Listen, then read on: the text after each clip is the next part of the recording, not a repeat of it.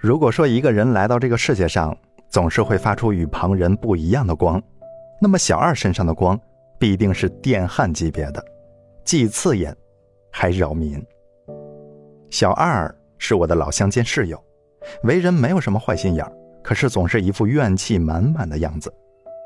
比如，谁要是感慨了一下新上映的四 D 电影效果好，小二就会说：“去年我也看过一次，没有什么效果呀，就是糊弄人圈钱罢了。”谁要是说，马尔代夫的海水太美了，小二就会说：“中国也有海呀，干嘛要出国？”小二不喜欢国产剧，谁要是说哪部剧好看，他就会嗤之以鼻地说：“这种剧你也追得下去啊？”他自己不看足球，谁要是替足球喝个彩，他就会很不屑地说：“踢得那么烂，你也看？”在小二的生活里，最有意义的事情只有一件，那就是。看网络小说，但是你千万别向他推荐什么书，他是不会看的，而是告诉你，现在的书啊，都是些毒鸡汤。我突然意识到，我们身边有很多这样的人，喝过几次低端酒就断定洋酒不好喝，读过几本烂书就信了读书无用论，见过几个物质女孩就说所有的女人都爱财如命，失恋了一两次就判断世界没有真爱。生知没有他的份儿，就说是别人有关系。在这样的人心里，世界是灰暗的，人心是卑鄙的。可是他们既不认栽，又不会防，自己过得消极，还努力认真的把这些消极情绪传播出来。自己的日子过得昏沉无趣，还把身边的环境也搅得昏天暗地。你自己的心里空无一物，你才会寂寞。你什么都不相信，你才会绝望。这个世界并非不好，也远没有你说的那么糟糕，只不过是你未曾见过好的罢了。你每天活动的区域仅限于你所在的小区，那么你怎么判断别处没有好公园和运动会所？你的词汇量只有一百，你又如何理解得了词汇量达到一千的人描绘的世界？我的建议是，当你在判断某件事不好、没有希望、没有结果的时候，当你在判定某个人不善良、没有前途、不可靠的时候，请先反思一下自己，是不是因为自己的见识太少，或者看东西的层次不够？如果你仅仅凭借自己那些浅薄的、低层次的经验和认知，就去做出一脸成熟的评判。对结果、对真相都是不公平的。只有当你攒够了见识，你才有资格否定；只有你见识多了，你才会意识到世界比你想象的要大得多，你就不会蜷缩在自己的小圈子里发霉发呆。年轻的时候啊，你应该给自己多一些机会，去寻找人生的种种可能，去发现不同寻常的生活乐趣。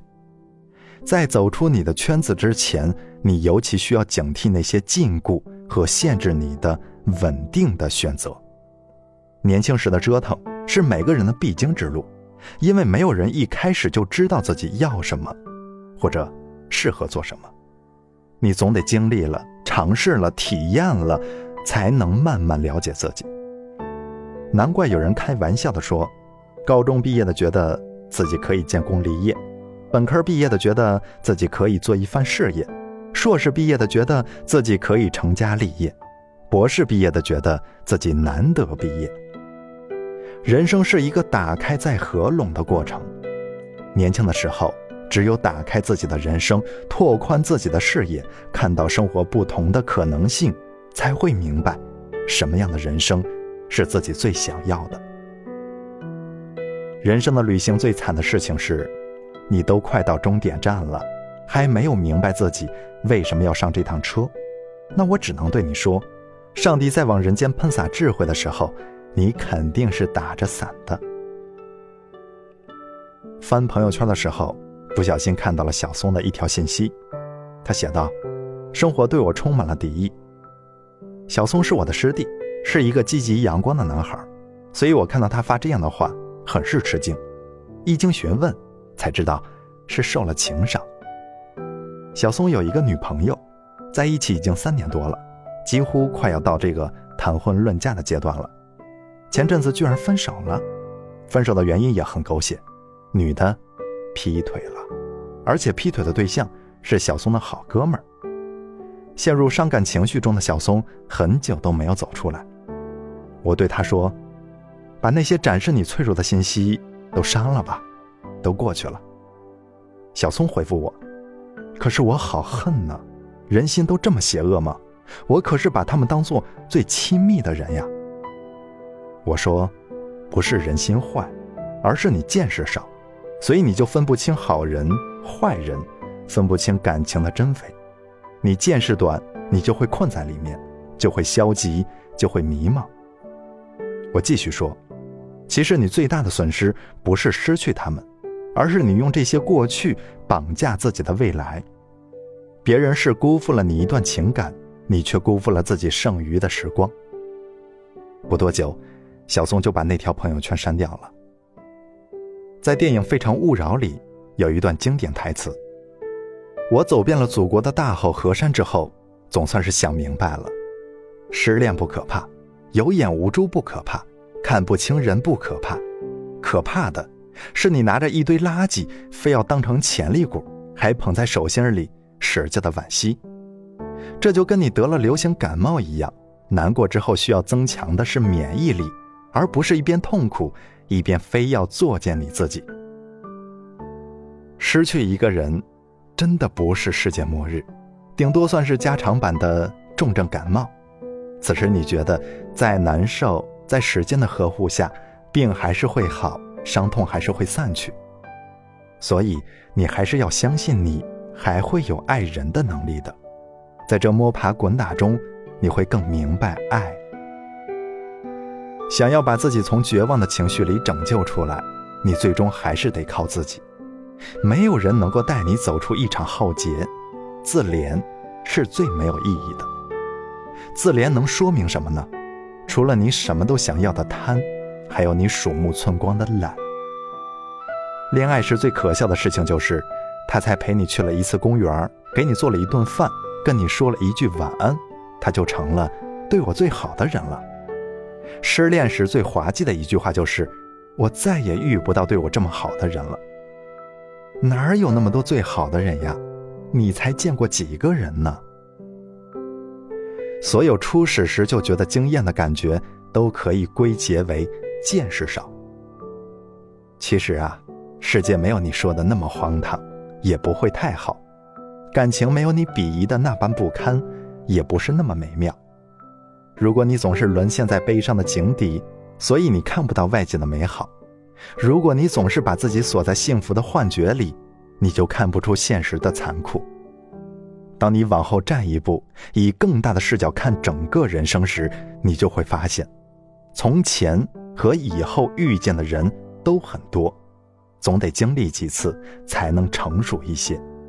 毕竟离开的只是风景，留下的才是人生。怕就怕，你既看不到希望的岸，也观望不到幸福的岛屿，而只好任由自己溺亡在伤心的海洋里。我想提醒你的是，生活是一个冷漠的编剧，他不会因为你多给自己加了悲伤的戏份，就多付给你片酬。情场本就是一场血流成河的战役，你最该关心并思考的是前方的路该如何继续。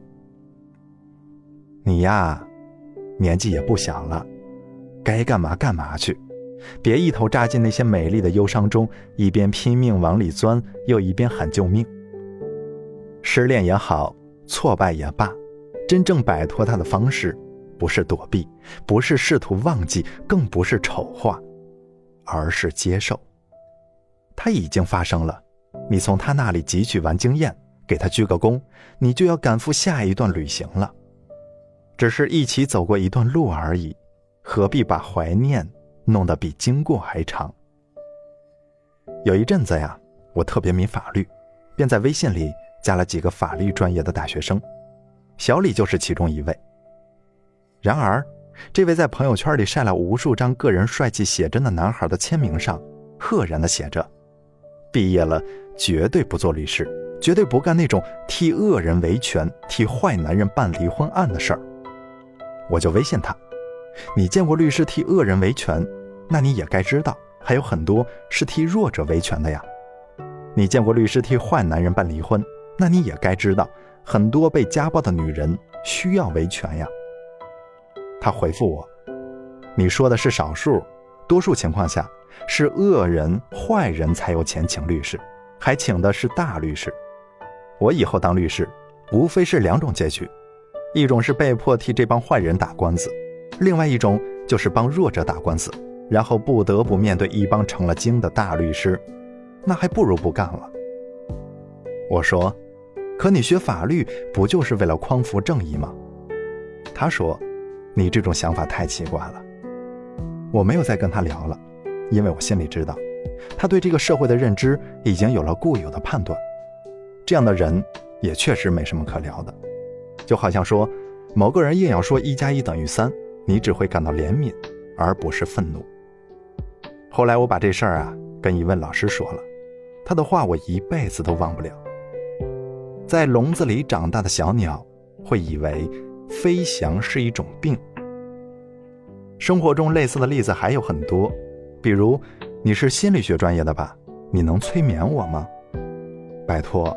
不是所有学心理学的人都学催眠术的，那些同性恋都是娘娘腔。我最讨厌上海人了，都是小气鬼。谈到东北人，就有人说东北人豪爽；谈到河南人，就有人说河南人都爱骗；谈到日本人，就有人说没有一个好东西。下这些结论的人。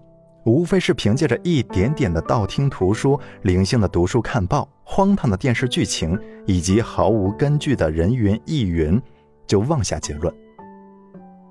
生而为人，我觉得你至少要有一个起码的智商底线。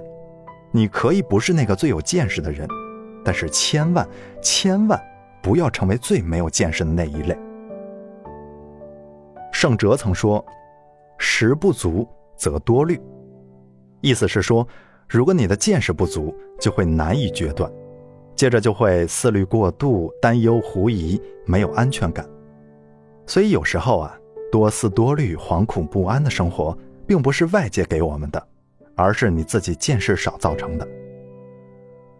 年轻的时候，最应该比的是见识，而不是相貌、财富、地位。见识越广，计较越少，经历越多。抱怨越少，反之，越闲越矫情。当你的见识多了，自然就会视野宽广，心胸就会豁达，你特有的一些弱点便会淡化，而优点会慢慢突出。见识多了，你才不会随意评判一个人，不会受限于一段扭曲的感情，你就会明白，你最需要的不是敌人，而是机会。